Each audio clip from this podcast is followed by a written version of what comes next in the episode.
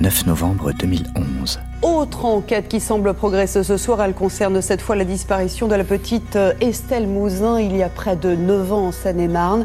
Un homme a été placé en garde à vue, dénoncé par un de ses co-détenus de la prison de la Santé. On fait le point avec Philippe Castel et Ralida Outaï. L'homme a une soixantaine d'années. Il a été extrait aujourd'hui de sa cellule de la prison de la Santé à Paris. Les enquêteurs en charge de la disparition d'Estelle Mouzin en janvier deux mille trois veulent l'entendre après qu'un de ses co-détenus l'a dénoncé à la justice. Une dénonciation vieille de plusieurs années, mais qu'un élément nouveau viendrait aujourd'hui étayer. L'avocat de la famille ne croit pas pour autant que l'affaire est en passe d'être élucidée. De ce que je sais, il n'y a pas plus d'indications que cela qui permettrait de mettre en cause cet homme. Et donc c'est plutôt un, une nouvelle piste, un début de piste qu'on referme, qu'une piste qui s'ouvre vers un éventuel auteur de l'enlèvement d'Estelle Mouzin. Estelle, disparue. Chapitre trois, la contre-enquête des avocats. Cinquième épisode.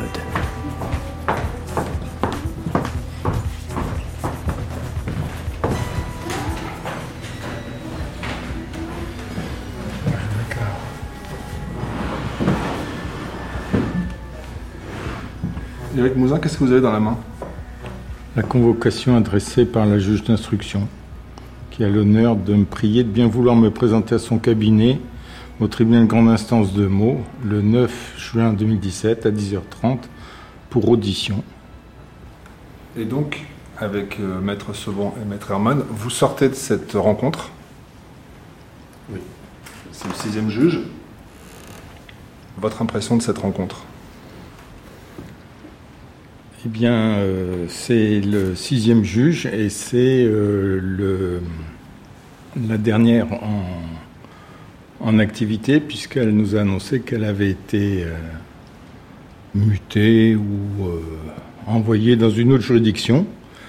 Et donc, euh, c'était la dernière fois que nous la voyions. Donc, nous l'avons vue deux fois. Nous l'avons vue une fois en octobre deux mille seize. Et puis aujourd'hui, en juin, où elle nous annonce qu'elle quitte la juridiction de Meaux et que tout va être fait pour que la superposition et la transition du dossier se passent le mieux possible au mois d'octobre. Didier Seban. Là, cette fois-là, on avait affaire à une juge qui euh, a travaillé et qui avait envie d'avancer. Elle n'est pas en mesure d'orienter et de diriger, euh, ce qui est son rôle, euh, les services de police judiciaire chargés de l'enquête. Or, pour euh, M. Mouzin et pour les victimes, leur interlocuteur, ça n'est pas la police, c'est le juge. Celui qu'on voit, c'est le juge. Et donc on a euh, finalement un juge un peu impuissant euh, face à une police euh, qui fait ce qu'elle veut. Ce matin, quand même, il y a eu une restitution de scellés. On peut dire que c'est un petit peu... bizarre de récupérer des affaires d'Estelle euh, après euh, quatorze ans. Quoi. C'était quoi ? Alors, c'était les cahiers euh, sur lesquels elle écrivait euh, ce qui lui passait par la tête. Donc, on en avait récupéré des copies qui étaient euh, de très mauvaise qualité. Et puis là, bon, bah, j'ai récupéré euh, trois petits cahiers. Et donc, il y avait aucun...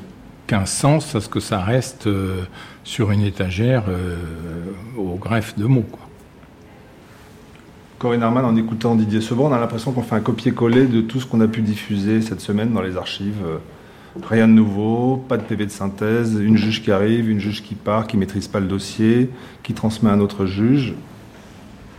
En ce qui concerne euh, les juges d'instruction qui se succèdent, euh, le dossier stagne, c'est-à-dire qu'il reste... Euh, sur une table, euh, qu'on méprise plus du tout euh, ce qu'il y a dans ce dossier, qu'on ne sait pas ce qu'il y a dans ce dossier, qu'on ne sait pas ce qui se passe à Versailles, on ne sait pas non plus les procédures qui sont encore là-bas, et que finalement, de rendez-vous en rendez-vous, euh, on a la même conclusion à chaque fois. Est-ce que vous avez concrètement pu demander à la juge ce qu'elle avait pu impulser ou pas aux enquêteurs ? Le juge nous a demandé de faire une synthèse de nos demandes depuis dix ans.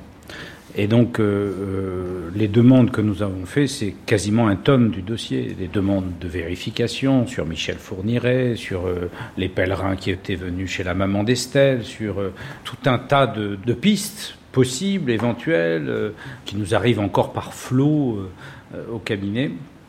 Et donc on a l'impression qu'on fait ces demandes, qu'elles sont classées dans le dossier et que derrière on ne dit pas aux policiers bah, « allez vérifier tel ou tel point qui pourrait être intéressant dans ce que demandent les avocats ». Nous avons découvert aujourd'hui, par exemple, vous savez, il y a un logiciel de police qui est l'AnaCrime, hein, qui est un logiciel dans lequel on rentre les données et qui permet aux policiers de faire des rapprochements avec d'autres affaires ou de voir ce qui peut être intéressant. Nous avons découvert aujourd'hui que cet AnaCrime ne contenait qu'une très petite partie du dossier, alors qu'on nous dit depuis des années que c'est l'élément essentiel pour faire les rapprochements dans ce dossier, c'est-à-dire qu'on n'a pas rentré au fur et à mesure tous les éléments du dossier. Donc rendez-vous est pris en octobre deux mille dix-sept avec le septième juge. Oui. On espère le rencontrer. On est... C'est ce oui. qu'on a demandé. Moi, j'ai noté rendez-vous le quinze novembre deux mille dix-sept avec le remplaçant et avec l'équipe des enquêteurs. Avec l'équipe des enquêteurs. Oui, parce que j'ai regretté ce matin que les enquêteurs ne soient pas là, parce que ça aurait été l'occasion d'échanger juste avant le départ de la juge en activité. Mais Didier Seban, une partie civile et le, les enquêteurs dans la même pièce devant un juge d'instruction, c'est les règles de la loi, ça ? Oui, tout à fait, tout à fait. Les enquêteurs peuvent parfaitement euh, participer euh, et venir euh, expliquer leur travail, expliciter les, les pistes sur lesquelles ils travaillent. Vous savez, moi je pense, par exemple, la, la vertu de ce type de rendez-vous avec le juge et pourquoi le code de procédure pénale le prévoit, c'est que ça force forcément les parties, nous, à nous préparer, à venir avec des demandes, avec des et le juge à, à se préparer aussi, donc à demander aux policiers où ils en sont et à pouvoir faire un point. Le juge, du point de vue judiciaire, de ce qui ressortait de son ressort, a travaillé. Euh, donc on a, on avait eu deux juges qui, avant qui n'avaient pour nous rien fait. On a là un juge, une juge qui a travaillé, c'est-à-dire qu'elle a fait un indexage du dossier qui va permettre de lire le dossier et de repérer tel ou tel témoignage. Elle a vérifié que tous les scellés étaient présents et elle a remis tous les scellés de l'enquête dans un logiciel d'aujourd'hui. Elle a répondu à un certain nombre de nos demandes en termes de recherche et de vérification. On a eu une femme de bonne volonté qui a fait ce qu'elle a pu. Le vrai patron, c'est le juge. Quand il y a des juges qui sont débordés, Euh, ou qui ont l'impression qu'ils n'ont pas la main sur le dossier et que donc ils ne sont pas directifs et qu'ils n'impulsent pas les recherches, eh ben, euh, derrière, euh, les enquêteurs ne font pas. Ça pose la question vraiment de la qualité de la justice en France et de ses moyens. Mais là, on est bien dans la démonstration que si les juges sont dans l'impossibilité de donner, de prendre la main sur un dossier comme ça, indépendamment des problèmes de motivation, de compétences ou de tout ce qu'on voudra, c'est aussi un problème de moyens, d'organisation et de volonté, et peut-être même de volonté politique. Un pays où il y a une justice forte, je pense que c'est un vrai pays démocratique. Un, un pays où la justice est submergée. Quand vous rentrez dans le bureau d'un juge et que vous avez l'impression de voir une collection de tours de Pise avec des dossiers empilés, eh ben, on se dit que ça ne peut pas marcher. Difficile de trouver un mot de conclusion, d'abord parce qu'on n'est pas à la conclusion du dossier et qu'on aimerait bien que ça avance et aller vers cette conclusion, euh, savoir qui, où, comment, euh, tous les feux se mettent au vert et que tout le monde travaille. Or, euh, je dis toujours que dans ces dossiers, la difficulté, c'est qu'on combat à la fois la justice et les enquêteurs, quels qu'ils soient, qu'on combat euh, finalement ceux qui devraient aller dans le même sens et qui devraient aller euh, être plus... Euh, acharné à chercher cette vérité et que finalement ce qui est important dans tout ça c'est où est Estelle, qu'est-ce qui est arrivé à Estelle et le reste finalement devrait s'effacer, tout le reste devrait s'effacer. Or on, on combat des choses qui ne sont pas la recherche de la vérité, en tout cas on n'est pas sur la recherche de la vérité pour l'instant et ça je trouve que c'est, c'est grave, on n'est pas sur la bonne route. Et donc cette sortie de route il faut la, il faut la régler, il faut se remettre sur la route tous dans le même sens et chercher Estelle.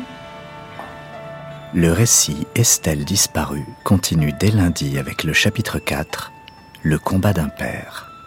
Coordination Christine Bernard, lecture Renaud Bertin, reportage photo Christophe Abramovitz, recherche I N A Anne Brulant, mixage Pierrick Charles, réalisation Jean-Philippe Navarre, un récit proposé par Michel Pomarède.